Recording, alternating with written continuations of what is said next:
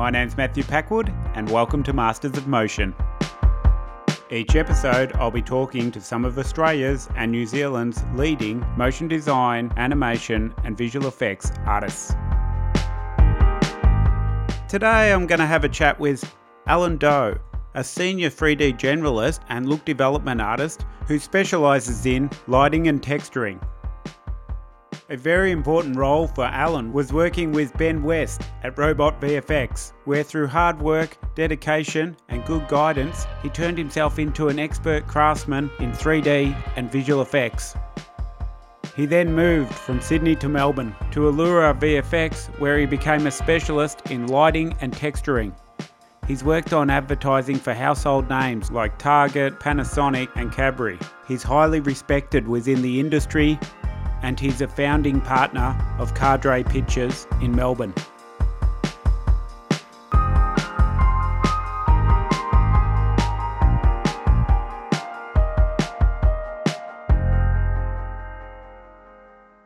Thanks very much, Alan, for taking the time and coming in and sharing your knowledge with us. Yeah, no worries. Cool. It's good to be here. I'm glad that we're doing this. What software, renderers, hardware, uh, cloud solutions are you using at Cadre at the moment? Our main 3D software at Cadre Pictures is 3ds Max. Our main comp is uh, using Fusion and After Effects for the motion, motion graphics type work.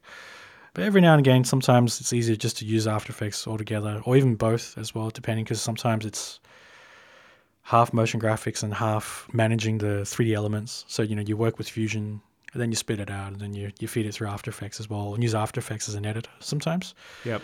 And our main rendering that we use is Redshift. We've recently sort of been using Cinema as well.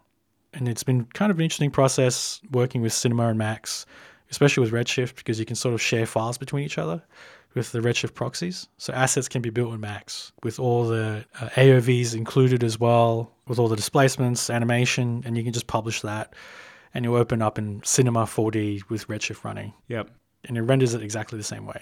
And we've done a project like that in the past before as well. And, and that was a very smooth process. And do you have any software for managing your projects? Ben Bryan, he's our TD at Cadre, and he writes a lot of our proprietary software just to help manage and track um, all the assets and data and track. And it helps the producers out a lot as well, so things don't get lost. Yeah. What does it take to become a freelancer with Cadre Pictures and then thrive? Yeah, we just look for uh, 3D generalists using Max. It's sort of like to have has done a variety of jobs.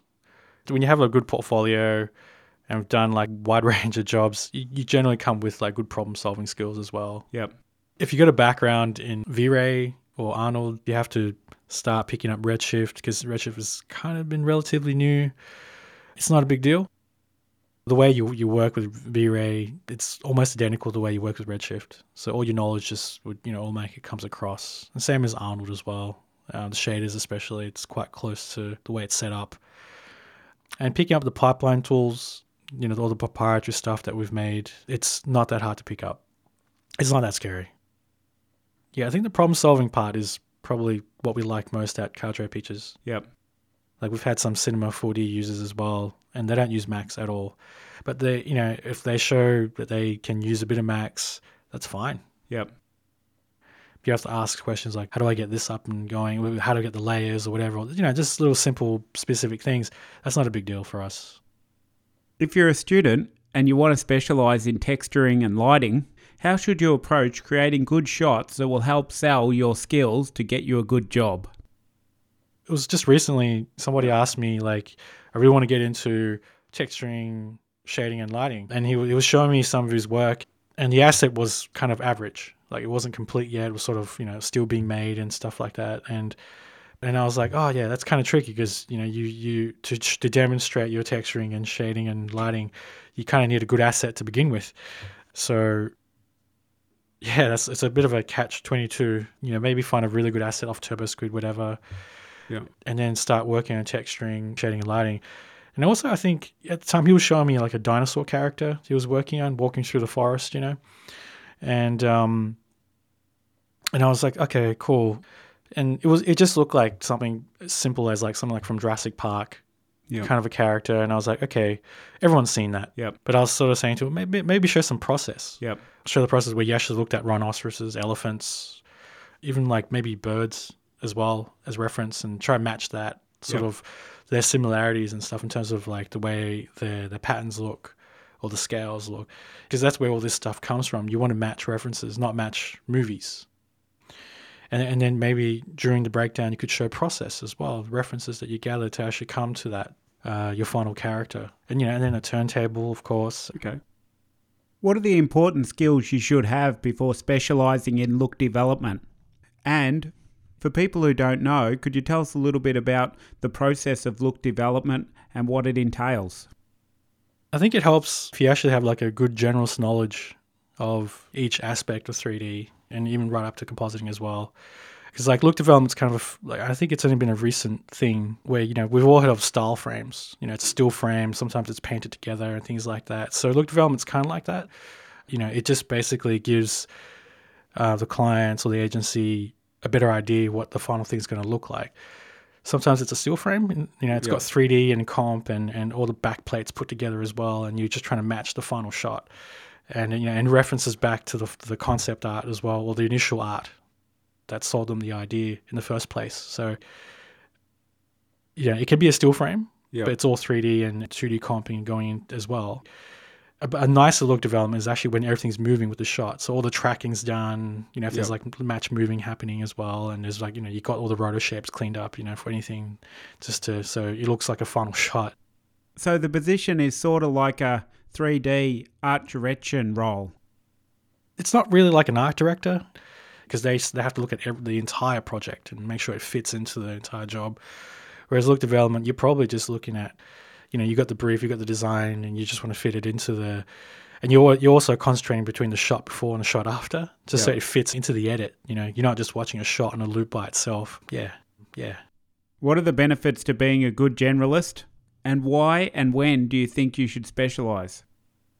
in any company that does you know visual effects and the whole pro everyone's job is important it's like a mosaic you know there might be a piece missing and stuff like that and, and you know it doesn't work anymore you know if you're a really good generalist and you've you're kind of senior at different areas you, you fill in those blank spaces you know.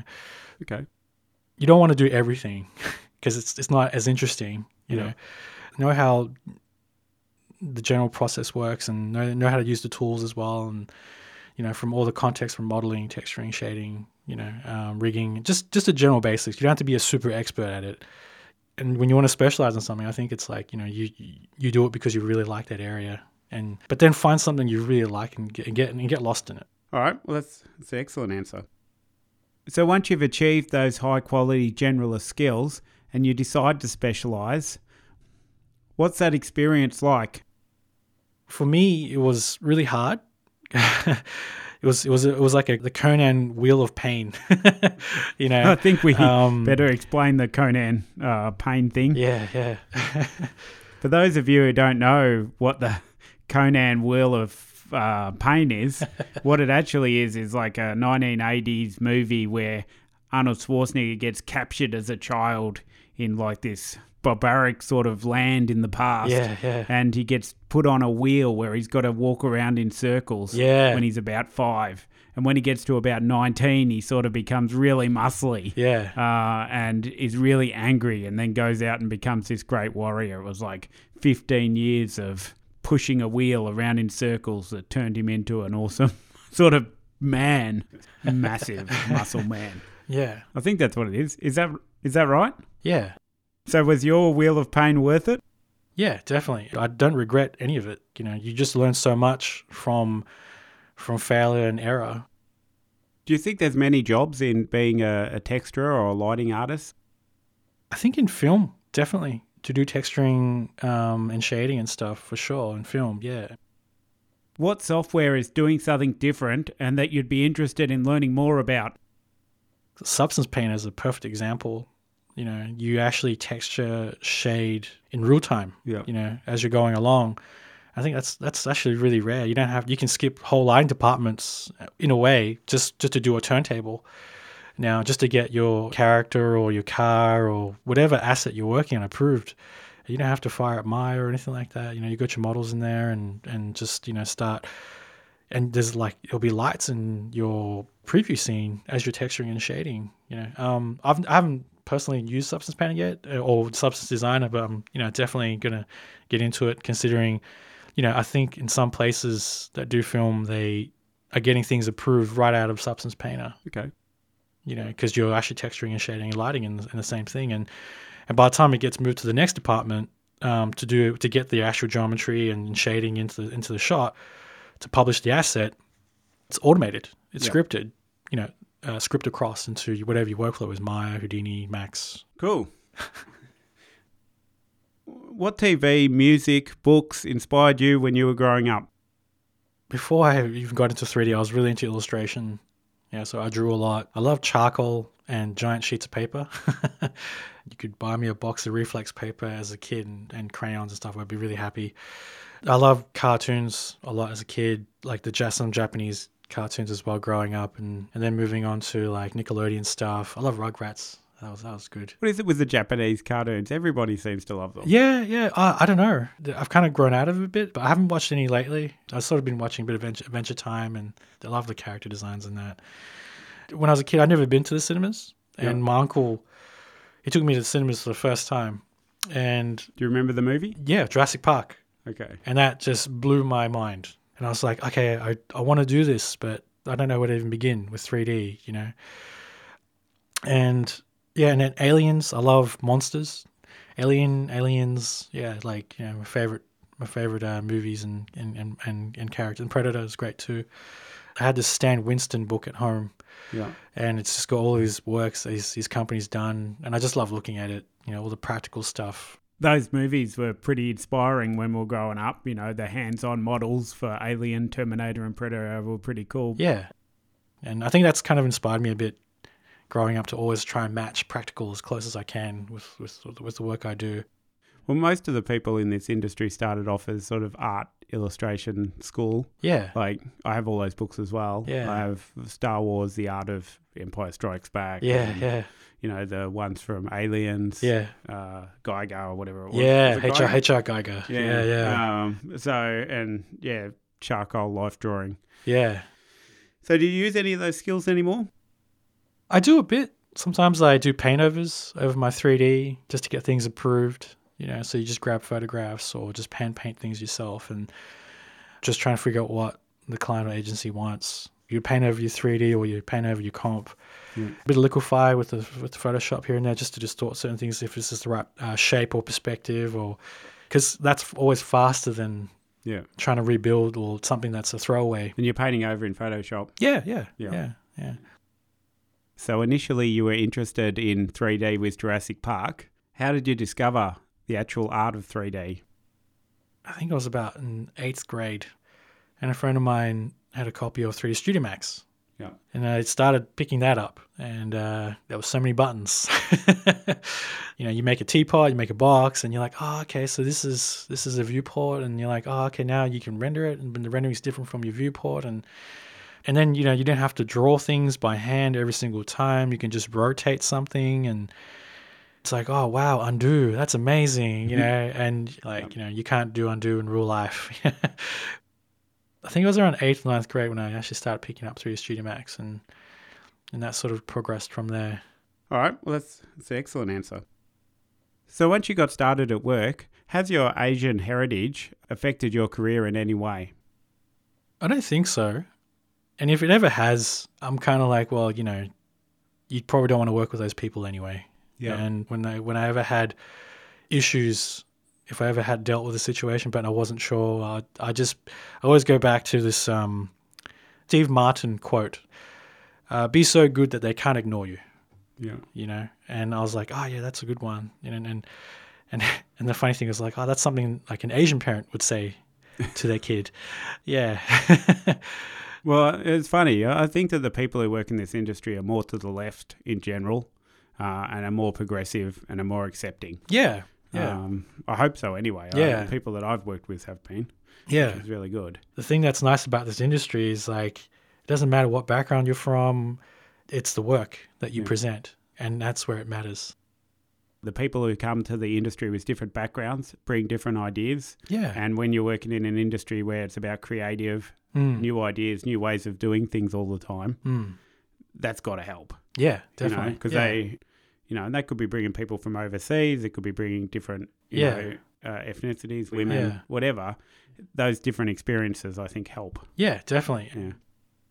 Over your career, how have you been treated as a professional? And have you ever not been paid, underpaid, or ripped off? Early in my career, um, when I was just graduated out of university, and you, you do whatever jobs are available, you know, whether they're simple or complicated, you know, you take it on. And it was pretty early days of 3D, so I think there were a lot of places that were just starting up, and they kind of didn't really know what they were doing. You know, the conditions probably weren't that great either when I think back at it, but yeah, I, I've been you know taken advantage of. Like you know, I haven't been paid in some places. Um, Yep. I don't, I'm not going to bad name anybody or anything like that. It's, there's no point. It's, it was a long, long time ago. Yep. Then yeah, so there were places that I worked at that I didn't get paid. And you would invoice them and they just didn't pay? Yeah, they just didn't pay. Um, some places I worked at moved office, disappeared, Yeah. and I've had the the building manager ring me and ask me where they went to, and they just packed up, disappeared over a weekend, and didn't pay a whole bunch of people. I remember doing one job where you know they said, "Yeah, we're going to pay you this much, and you know if you go overtime, you will pay this much." And their job, their project went way over budget and over time, and and they're just like, "Yeah, we can't pay you this much. We can only pay you this much." And I was like, and when and I was young at the time, I was like, "Yeah, fine." You know, I mm. thought that was normal. Or there are places where you got to like call and haggle Yeah. to get, you know, you got to rob to get your riches kind of thing. You know, it's terrible.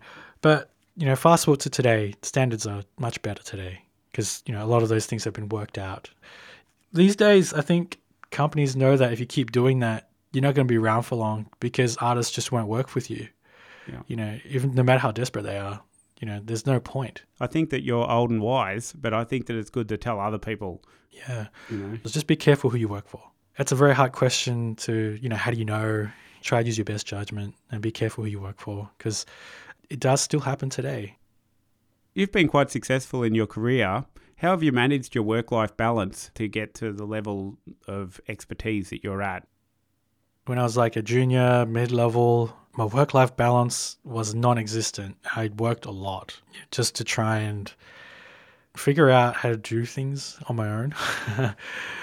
and so I was really confident every time a project would come up, I'd know how to handle it, know how to do it.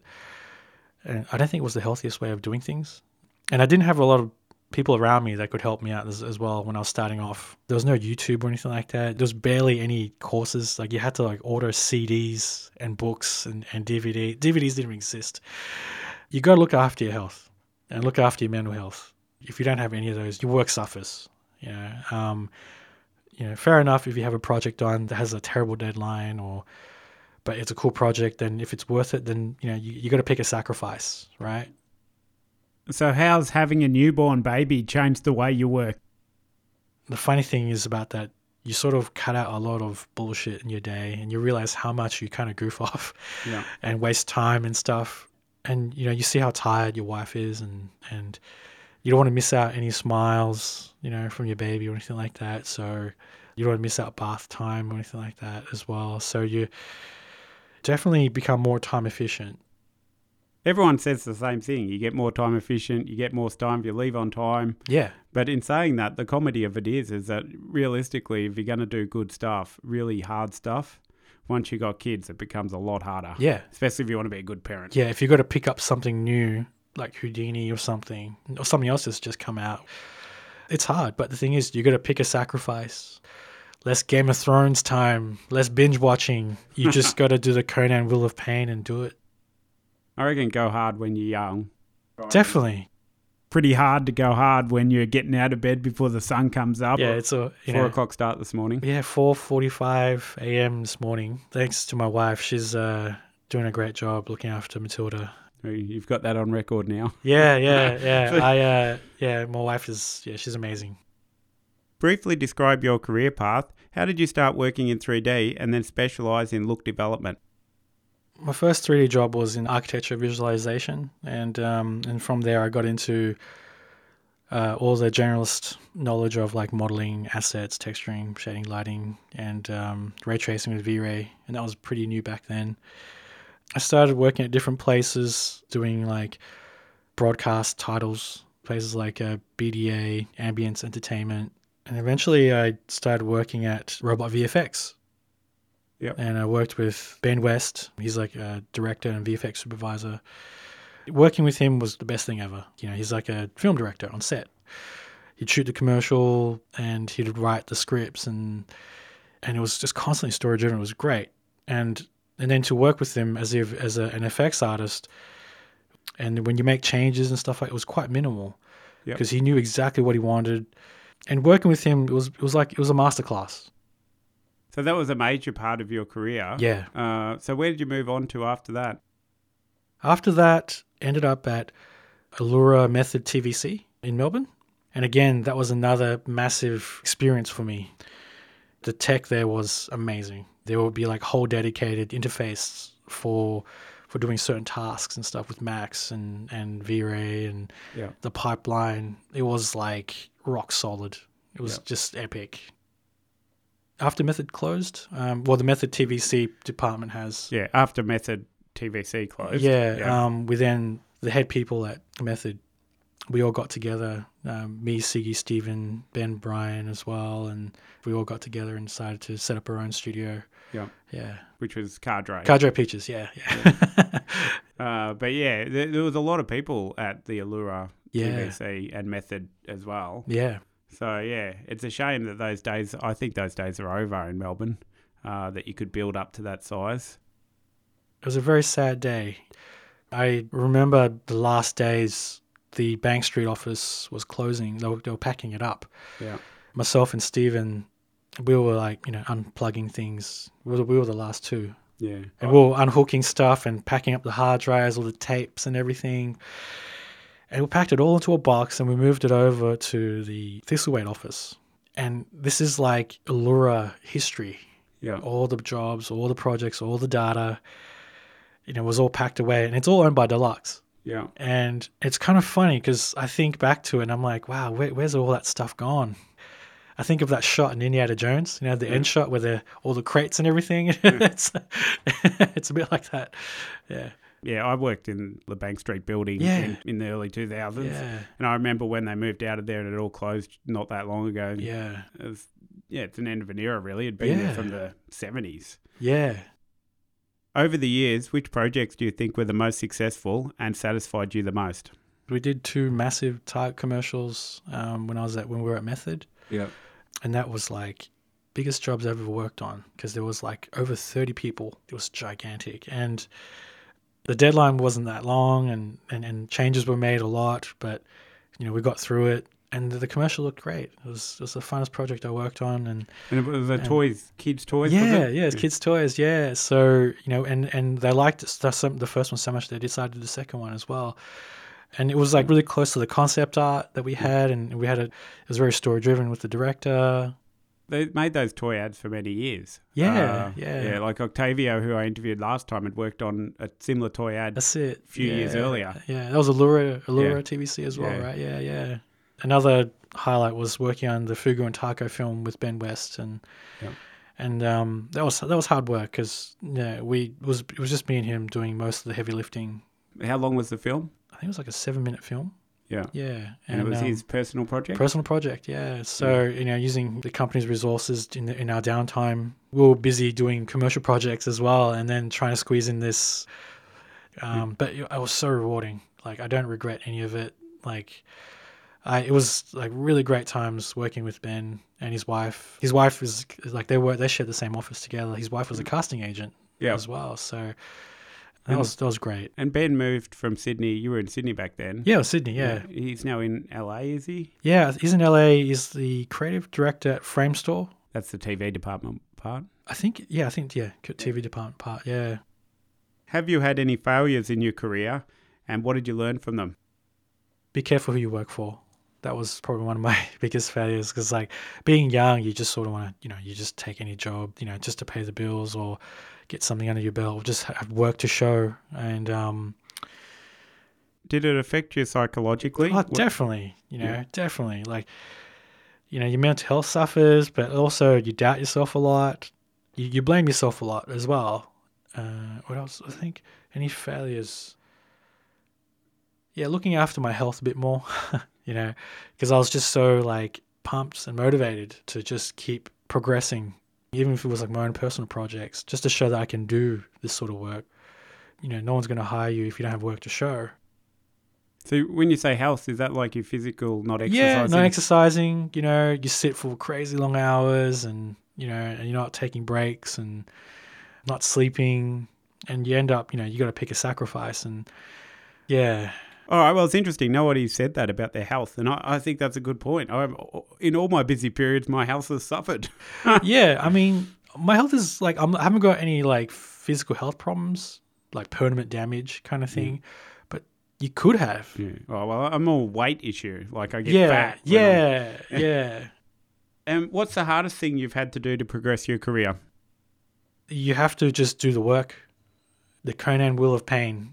You and that of. when I was learning Houdini with Ben West, he forced me into like, Alan, we're working on that apple cider commercial. I don't want to see you open up Max for this. You've learned enough Houdini. Just start using Houdini now. You can use Max for your models and stuff like that, but I want you to rig this. I want you to do all the sims. I want that rabbit eating that butterfly in the end shot to be, you know, ninety percent Houdini. And I was like, oh no, I don't know how I'm going to do this. But yeah, I, I worked it out you Yeah. know and the hardest thing is, is like getting out of your comfort zone and learning something new And what do you do when you're out of your comfort zone? How do you respond to that? break stuff figure it out fail fail and fail better And is it more effort? Is it like you just throw time at it and try and work it out? yeah i mean because you're constantly doing things in the short run the benefit of doing those hard things is that they're really good for the long run Yeah. you know and it benefits you in your life if you do things in the long run and even if it's hard now but man it, it, it pays off you know yeah Well, that's, that's interesting. Yeah. Cool. Let's talk about the part in your career where you learnt a lot and really progressed. That was when you worked at Robot VFX. Can you tell us a little bit about your role at Robot VFX? like it just to be a super 3D generalist. But yeah, just to be in house as a full time 3D person. If, if a big job came in, you'd hire like you know 3D freelancers and um, and freelance compositors as well. But I was very very lucky to work with him. And what sort of projects did you work on while you were there? Did a Hyundai commercial, like a Panasonic, Five Seeds. There's a Telstra commercial that never we finished it, but we weren't allowed to show it, and that was fine. Were they mixed visual effects shops with live action or were they all 3D projects? Yeah, mostly plate based. Yeah. So uh, live action mixed with like CG elements that you had to match and keep your VFX as transparent as possible so that no one can tell they're 3D. And you did a feature while you were there as well? A feature called Mental, and that, that was more compositing type work. And um, I was just there for mostly for the like match moving 3D, 2D stuff, and just su- supplying support for all the the nuke artists. I remember there was a lot of like close up shots where there was an interior of a car with people talking, Yeah. and nobody could track it. Like it was so tight. There was no markers. There was nothing because you need, you know, it was inside of a car show and outside was a green screen. And Mocha was my best friend. I learned so much about Mocha. Comes with After Effects, but the pro version is great. And at the time, it wasn't as expensive the the pro version by itself. But today, it's about thousand dollars, I think. But Worth- it's it's a great package. Like, worth you know, cent. Work it, yeah, exactly, yeah. Never Yeah. leave home without it. It's it's such a good package, like for what it does. You know, image based tracking, yeah, it's insane. Which projects in that period were the most challenging and most interesting? The most challenging was the short film we worked on together. It was called Fugu and Taco. Could you tell us a little bit about the story and what the visual effects were? It was about these two Japanese salarymen, two Japanese average Joes, and they go to a sushi bar and they're drinking after work. And one of them has an allergic reaction and turns into a half man, half fish. and then it becomes a documentary afterwards about his life. A lot of challenging shots, a lot of tracking, head tracking, a lot of head replacement type stuff as well. And, you know, small studio and we were still working on full on projects in between all that stuff. So, you know, we're working on five seeds at the time. There was other stuff as well too. And how did you get the software for that? What what software did you use, and what how was the process of deciding what to use on that project? So we were already used to using Max and V-Ray a lot and Nuke. And I remember Ben was testing out, I think he spent like about almost like three weeks or a month just testing out all the packages because, you know, he already knew how to use RealFlow and, and Maya and all these like third party cloth sim programs and stuff like that and, and, and your fume effects and stuff. And he was kind of getting sick and tired of these programs not shaking hands with each other. So he then went, okay, well, I'm going to test out Softimage. Um, and the Softimage had Lagoa. It's Mm. like this really interesting looking Yeah. sim dynamic system. And then you, then you went through Maya and see what was there, and then you went through Houdini as well. And then Houdini was just perfect because it, all your fire, wind, smoke, cloth, dynamics, everything shook hands with each other. And when you added up the costs of everything, in 2011, you'd save money. So Houdini was kind of like our own mini pipeline, and we built really basic tools, but it was perfect. It seems like a crazy idea to look at all the software. Say you went soft to Softimage.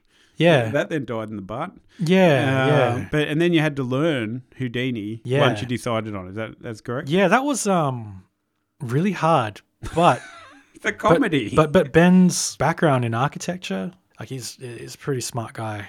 Take a risk and a gamble, but people say how hard Houdini is. It is hard. It's good for the long run yeah. because the way it's built and stuff. It's very structured, you know, and it's very long term thinking as well. For him to take that risk and, and go for the Houdini route, that was like you know, a pretty big deal. And the stuff you could make and like the the effects side of things, it was really really accurate. You don't see any intersections like when you do dynamics or sims. Like it was just vertex perfect almost every time. And certain things were scary to open up, like the preset shaders. The, it was like spaghetti looking at some of the presets and the nodes, and you're like, oh my god, this is terrifying. But you know, you don't have to use all of it. You can Yep. build your own. You know, they give you the whole kitchen sink, and you can build your own modifiers. I mean, your own tools yourself. You know, because they're all individually separated, and mm. You know, was, there were so many ways to export things out and bring it into Max and render it out of V-Ray, or or just maintain things inside of Mantra and, and Houdini and render that out. You're not a coder, No, I'm not. I'm not. so you could still work it out from a technical point Yeah, of view yeah, uh, without using Yeah. without writing your own script. yeah. And and I think Odforce is like a Houdini forum, and Yeah. that was really helpful as well. Um, and you know, and you know, just Google and and whatever tutorials on Vimeo or YouTube at the time, you know, we just learn off that. And one of the the greatest things that I remember when we were like trying to get something, and I, don't- I don't think it existed at the time in Houdini was like a soft selection, like so you pick a vert and and you want to pull it, and it wasn't like pulling just a single vert. You wanted to have like an ease to, Yep. to the way you would grab it and pull it. At, at the time, it didn't exist, so we asked the SideFX people, sent them an email, could you guys make something for us? And then in like 24 hours, they sent us an email back. Here's here's the here's the node or script, whatever it was, and Yeah. and and it worked. That's pretty cool. That's really cool. Yeah, Yeah. yeah. Anyways, And- And did working with Ben change the way you worked from then on? definitely. I think it's really rare when you have when you work in an effects place where you actually get to know a director. Yeah. And seeing how everything gets put together and why things have been made this way, and um, right down from the casting to like even you know yeah I just I've never experienced that before and it was really cool. Back to Tako and what was it? Uh, uh, uh Fugu and Tako. What were the major challenges on that? Was it time? Was it you know technical issues? Uh, Was it learning the software? the hard things were like you probably wouldn't be able to do this in any other package with ease but for instance like the the character's head with the spikes uh, ben was setting up the dynamics for that so that you know they were moving around while on their own the spikes and but at the same time you kind of want it to look like a practical mask. It sort of wobbled like rubber. Yeah. you know but at the same time it's moving as well. You're able to art direct all the dynamics. And a good example of this is like if you were to art direct uh, cloth Yeah. so pretend you've got like five different cloth sims Yeah.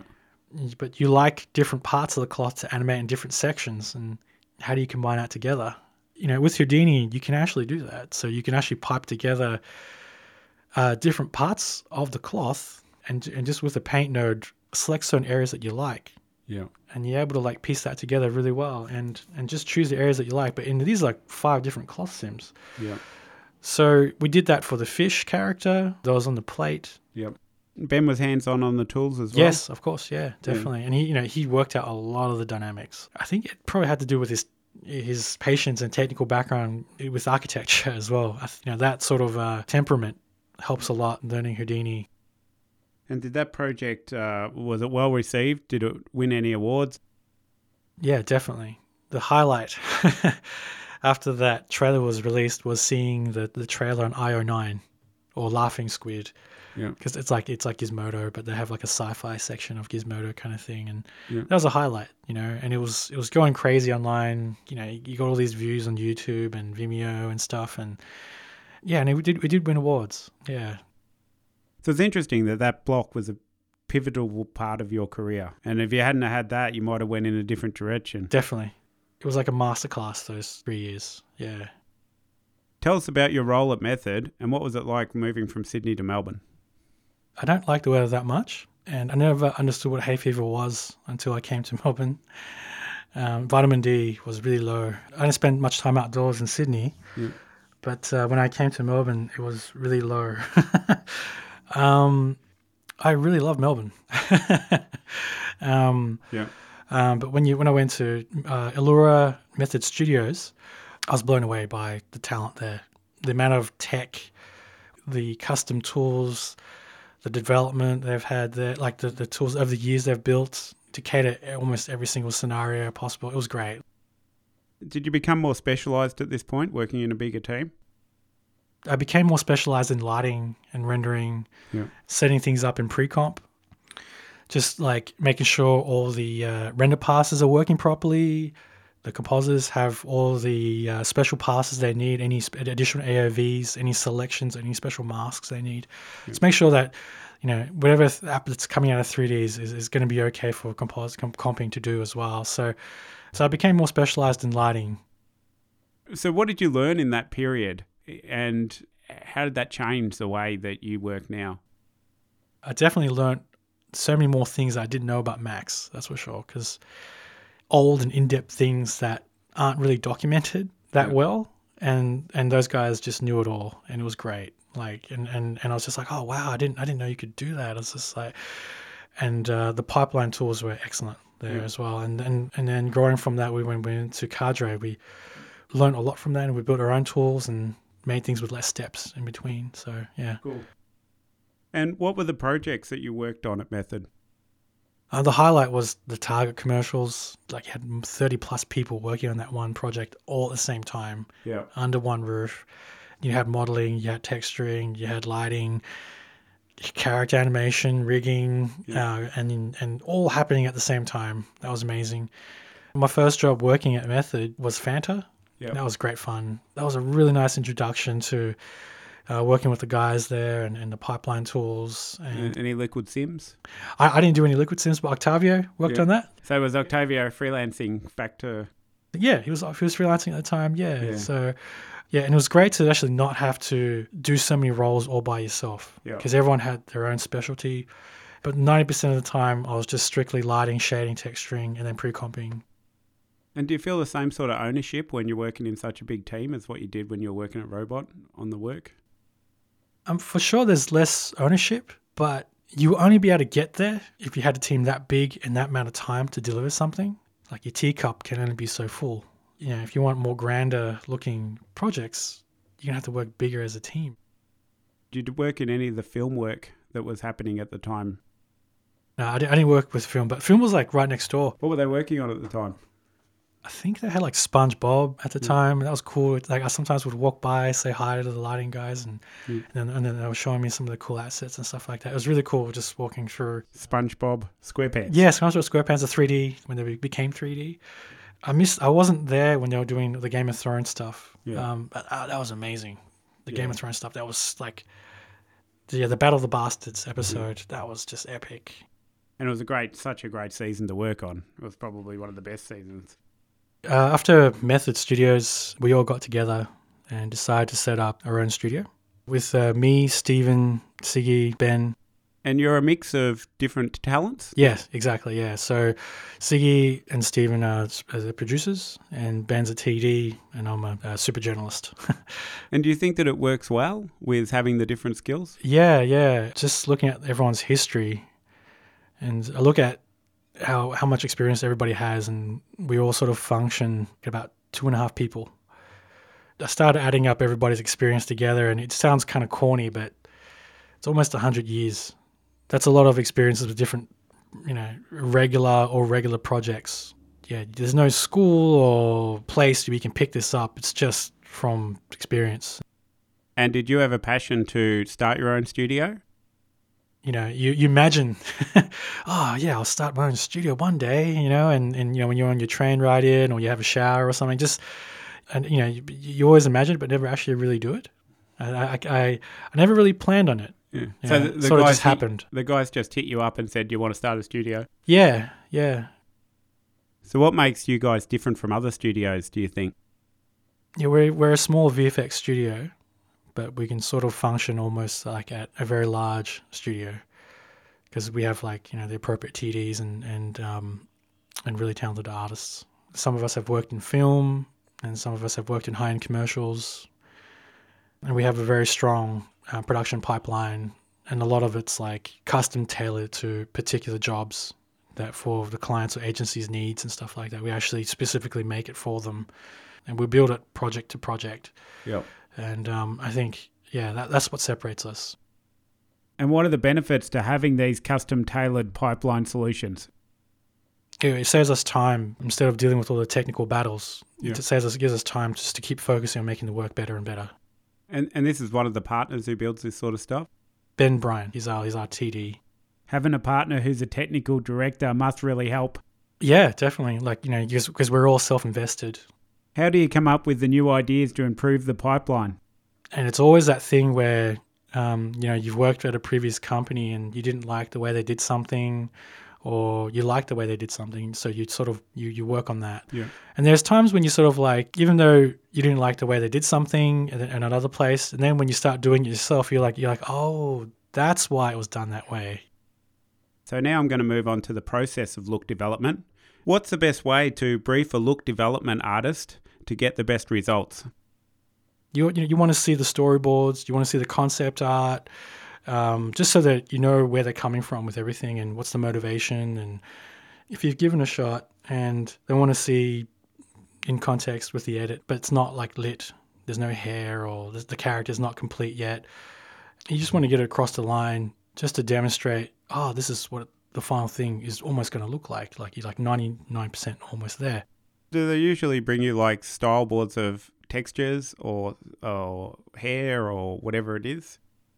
So if they have like, for example, um, like a car commercial, they'll bring up reference images and stuff like that, and you sort of look at that and you're like, we want to mimic this and and um, this pattern or this type of lighting, um, this sort of texture or this sort of qualities, Yeah. you know, and you know they like the look of the reflections on this car.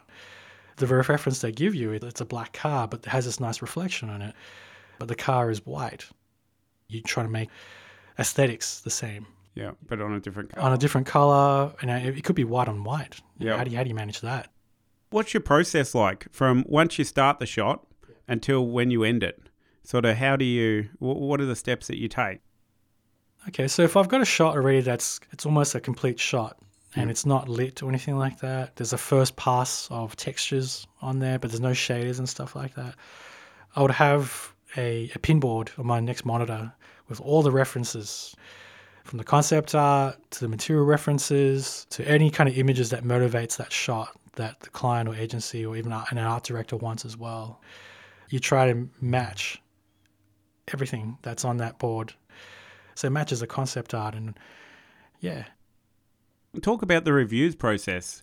How do you, the client review? Do you send them a still or do you send them a, a rotation or do you send them the shot mixed in with the plate? How do you review in the different steps? before you even start building everything in 3d you want to just have a good strong concept art good strong story and if the creative is great it's even better and if they can if they understand the concept art then great then you stick with that design and then from there on we then start modeling it uh, sculpting, and then preliminary textures and shaders go on, and there'll be just a basic turntable of the character or asset if it's a car or a, if you have a character, you probably send off the turntable first, and after that, we then try to get it into a shot. The, there's a rigging process as well to rig up the characters, but if things need to be fast tracked a little bit, we'll make like a temporary rig. People who work in assets, rigging, and, so, and the model is probably not finished yet as well. So we try to get all those things happening in tandem. So everyone's busy. So what comes next? Get it into a shot with the plates, match the lighting, get all the effects on like hair or if it's like like cloth, whatever. Get it all on there, get it in the shot, get it in the comp, and just send them, you know, a still frame or a moving shot. Yeah. Because things are still being built in tandem at the same time, the challenges with the look development type thing is trying to still maintain organization. So if you talk to anybody who does like style frames, you know, try imagine trying to stay organized with that. It's pretty tricky. And I think that's a big challenge for look dev artists because you're trying to do that with a moving picture and it's yeah. 3D, it's everything. And there's sometimes certain things aren't built yet. So you just have to fast track and build something on your own and fill in those gaps. All right. Well, that's, that's an excellent answer. As a look dev artist, what's it like responding to revisions? Sometimes if shots change, like we want to move closer to the character or to the object, or the, you might have to actually up, you know, fill in those details. If the sculptor is busy, you might have to like, you know, his asset then has to rework that asset or make a different asset where this is a close-up version of the asset. Yeah. Or sometimes if, if they're busy, sometimes I'll I'll jump in and I'll do that myself. Do you ever get projects where you've got to come up with your own textures, your own ideas on what it looks like?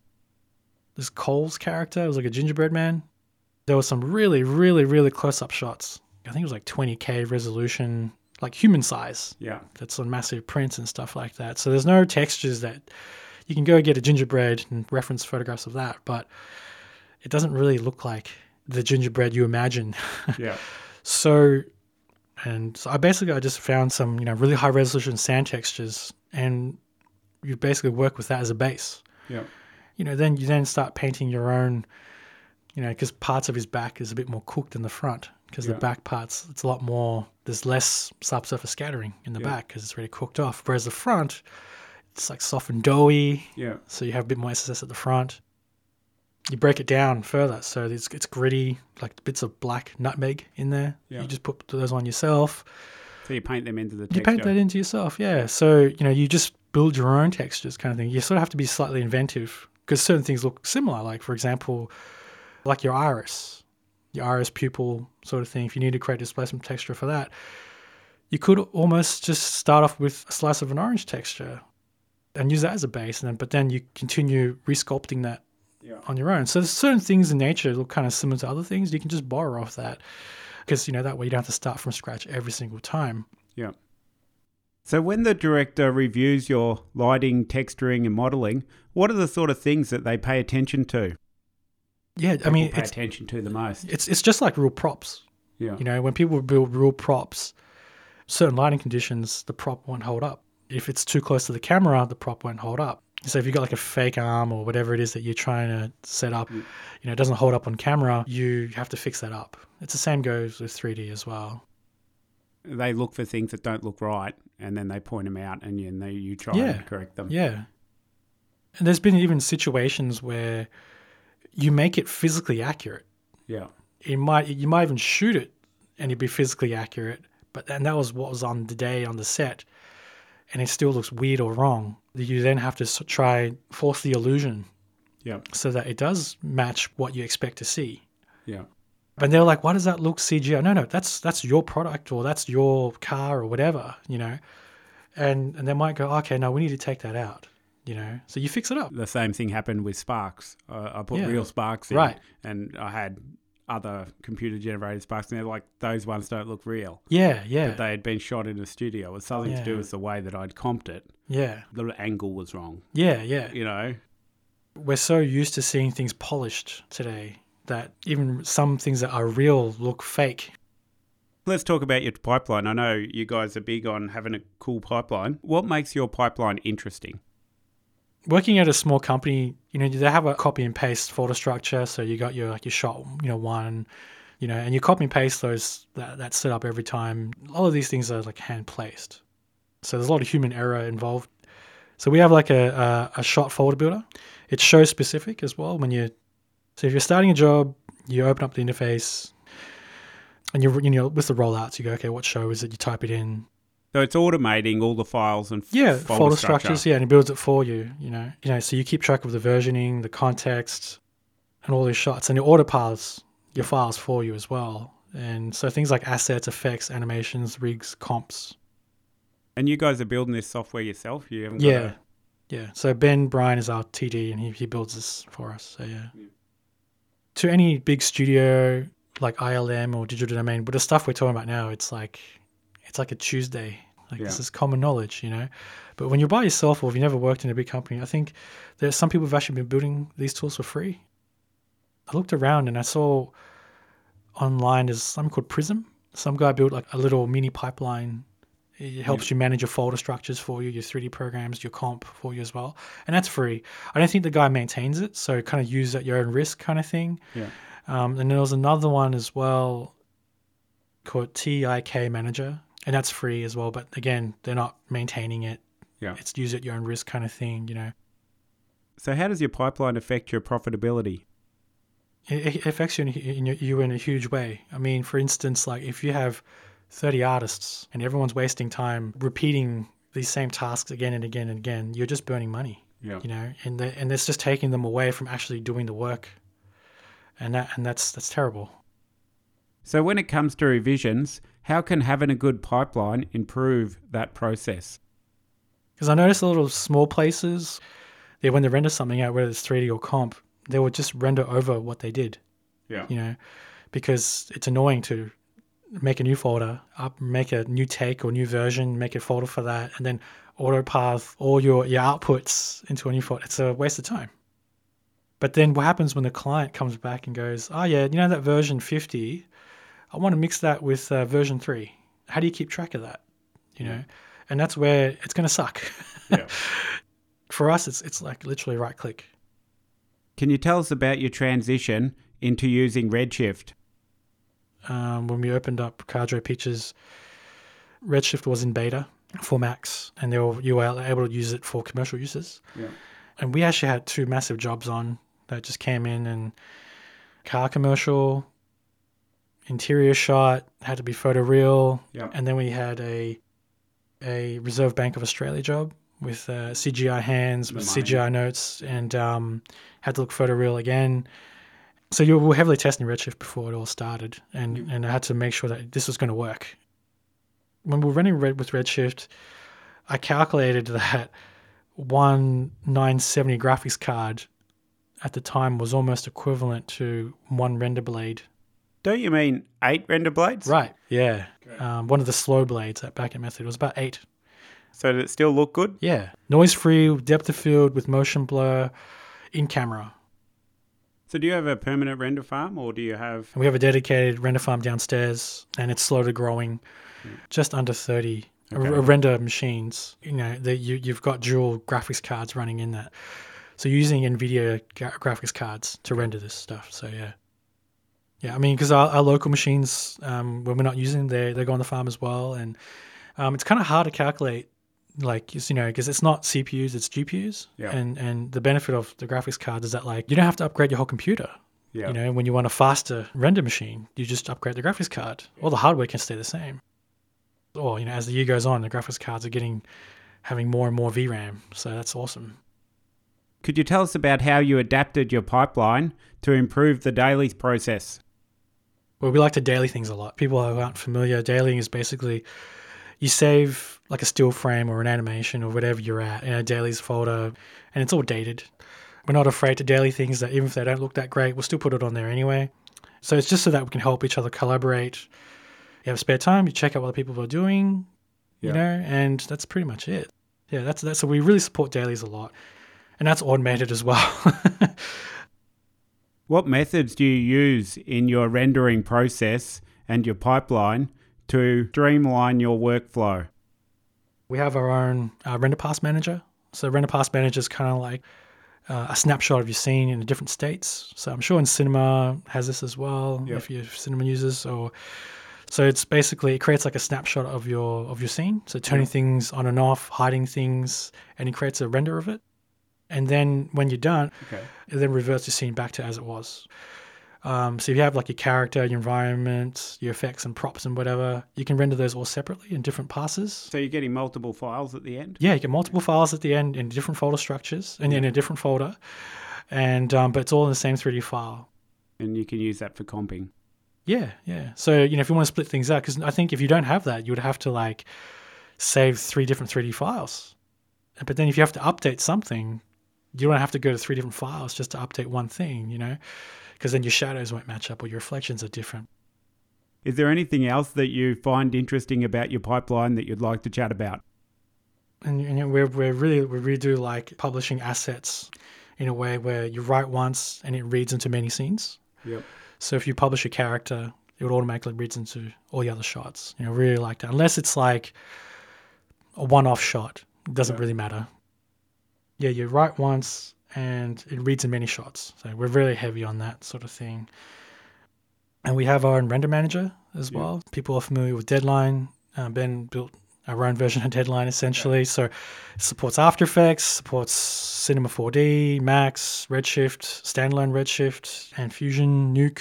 Have you thought about selling this stuff? The guys have talked about it because you know when you send it when you build a product, you want to make sure it irons out all the kinks and things like that. And we are we- we're actually constantly testing the, Yeah. the our stuff internally, breaking it nonstop. Pat loves breaking the tools, which is great. Ben loves that. Is he doing it on purpose or he I don't know. Yeah. It just sort of just happens. So he loves breaking it, and then Ben tries to fix it. You know, because you always run into these strange situations where, oh yeah, I didn't think about that, or you just run into this weird mm. spot and and it doesn't work anymore. You know. Yeah.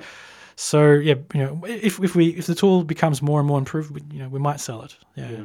So Cool. yeah. And one of the big benefits of having a pipeline is the if somebody's sick or they can't make it in the day, because things are organized, you know, somebody else can pick up the work and continue on. The, the folder structures, it just it's almost like common courtesy. You know, like it's it's really it, it makes sense when someone else picks it up and, and has to continue working on it. So yeah. It forces you all to work the same way. Yeah, exactly. You know, yeah. The best pipeline still to get up and talk to somebody. you know, All right. Well, that's, that's an excellent answer. What are your thoughts on CPU and GPU rendering? we're currently using Redshift. We have used V-Ray here and there. Mainly our core renderer is, is Redshift. Okay. Like I grew up on V-Ray and moving on to Redshift wasn't that difficult. So it, was, it took about maybe about a week to sort of get to understand where things go and, and all the the uh, particular things, how it works and stuff. So the differences is basically you, you require a graphics card to render on on a, on Redshift, and you need an NVIDIA graphics card. That's the difference. Is the cost difference? uh, Do you think it's it's cheaper or better? I think it's cheaper. You- You're getting more renders out quicker. You know, you've got competitors like V-Ray, Arnold, RenderMan, and Redshift. Um, and the difference with Redshift with the other renderers is that Redshift was actually built from day one to be a GPU renderer. You can't even use Redshift without a NVIDIA graphics card. What do you think the future is? The future of rendering is kind of a strange one because you're getting games that look almost rendered now. Yeah. It- It'd probably be a hybrid. You know, they are making constant shortcuts on how to make something real time that looks pre rendered. There are really clever people out there constantly making that happen. And it's just going to get better and better. But I think rendering wise, rendering will still exist because ray tracing is very, very complex and computationally intensive. There'll still be render times. So have you used Unity or any real time stuff in your production work? No, I never. But I've just seen like demos of Unity and Unreal Engine, and I'm just like so blown away by it. I mean, a good example is just like if you just look at the Blender viewport, Yeah. you know, like what they've done with the 2.8 release, and that's free as well. Their viewport looks rendered almost. Okay, so it's like looking at a game engine. And you just as you draw your box and the scale, you can see the SSS scale change as Yeah. well when you draw your box. And if you're beveling to something kind of skinny, the SSS changes in real time as well. And I was just like, wow, this is amazing. So V-Ray, Arnold, you know, they've they've recently uh, even RenderMan as well. They've kind of added the the GPU component to their render as well, so it's hybrid, uh, which is great. I know you're a big fan of podcasts. What makes a good podcast? I like podcasts that just a general conversation. It's like you're a fly on the wall. The opposite to what I do. Yeah, yeah, yeah. But I, it's hard to cater for people who just want like fly on the wall discussions versus like I've only got like an hour in my day to listen to something. You know, I, I like just just listening to people how to, just to see how they think and how they talk and just like honest discussion kind of thing. So, what's a good podcast that has that sort of thing happening? Some of the, the podcasts I like to listen to is CG Garage. Um, Allan McKay has a podcast. Who's Ellen McKay? you know I love Ellen McKay. um, and Joe Rogan Experience, the, the king of podcasts. Yeah. Uh, Dan Carlin's Hardcore History. Hardcore history. Yeah, it's awesome. How many hours? How many hours? Yeah, I mean, how many hours are the long of the episode? I think I think the longest one was like four hours long. I think. Um, Sam Harris's podcast, um, Motion Hatch, uh, Emotion Hatch. I'm a Yeah, big fan of Motion yeah, Hatch. yeah. She's onto the And- business. Radiolab, stuff you should know. Stuff you should know. What's that about? Really, you, you're just banging them out. But what what are the ones what, what's inspired you the most? I listened to this one called The Moth. oh, okay, yeah, yeah. yeah. Stories told Yeah, live. yeah. It's just really inspiring. Yeah. I mean, I like listening to the Joe Rogan podcast because the variety of people he gets on. Um, sometimes they're a bit crazy. and sometimes there's people that you'll never hear them on a podcast talk candidly. You know, someone like you know, Neil deGrasse Tyson. Um, uh, he was in a boy band and he's like a scientist. Uh, what's his name? Uh, no, I'm thinking the guy from Queen, but it's not him. no, no, but you know who I'm talking about. Oh, yeah. He's on ABC, He's in science all the time. Yeah, yeah, he's a cool guy. Like you know, and then you got like What's his name? I forgot. Uh, Brian Cox.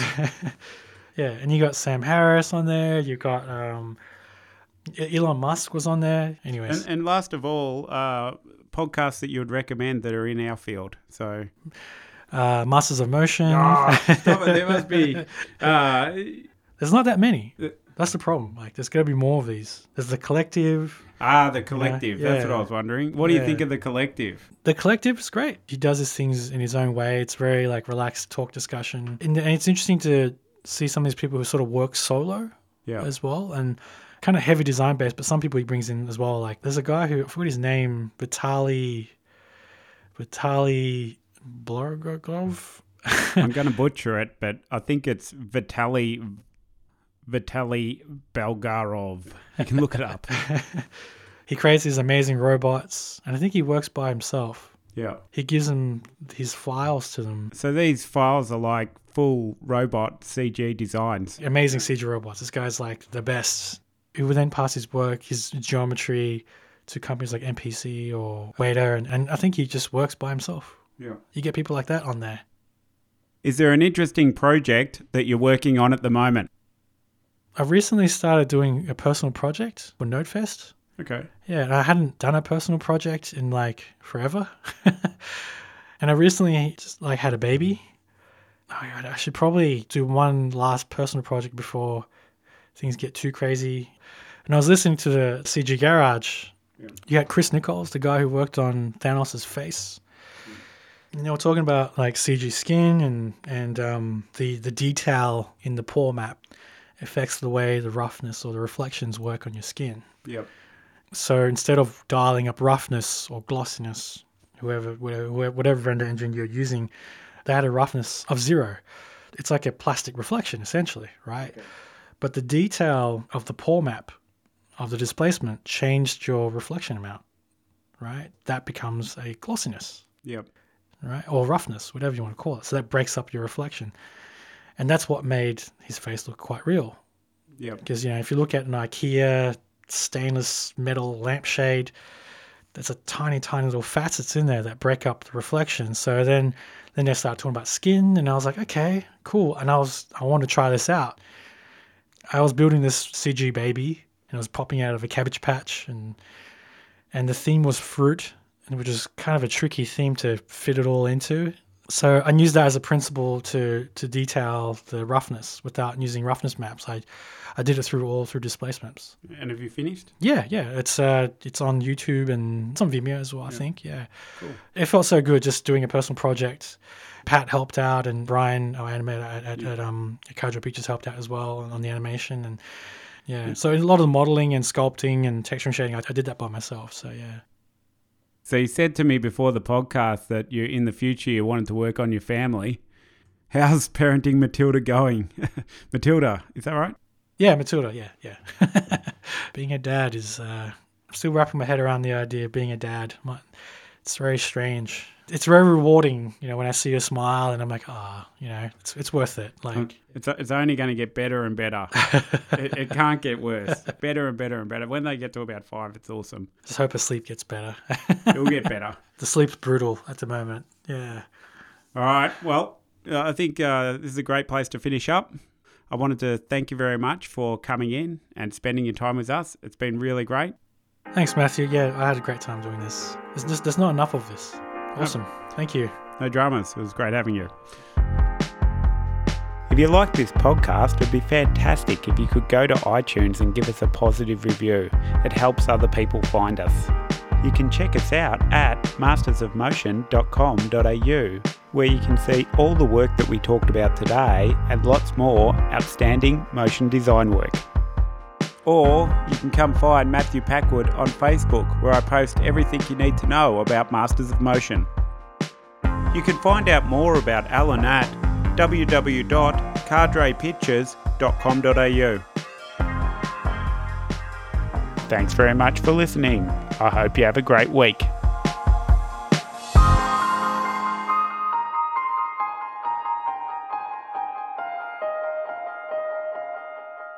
This is motion. Bye bye.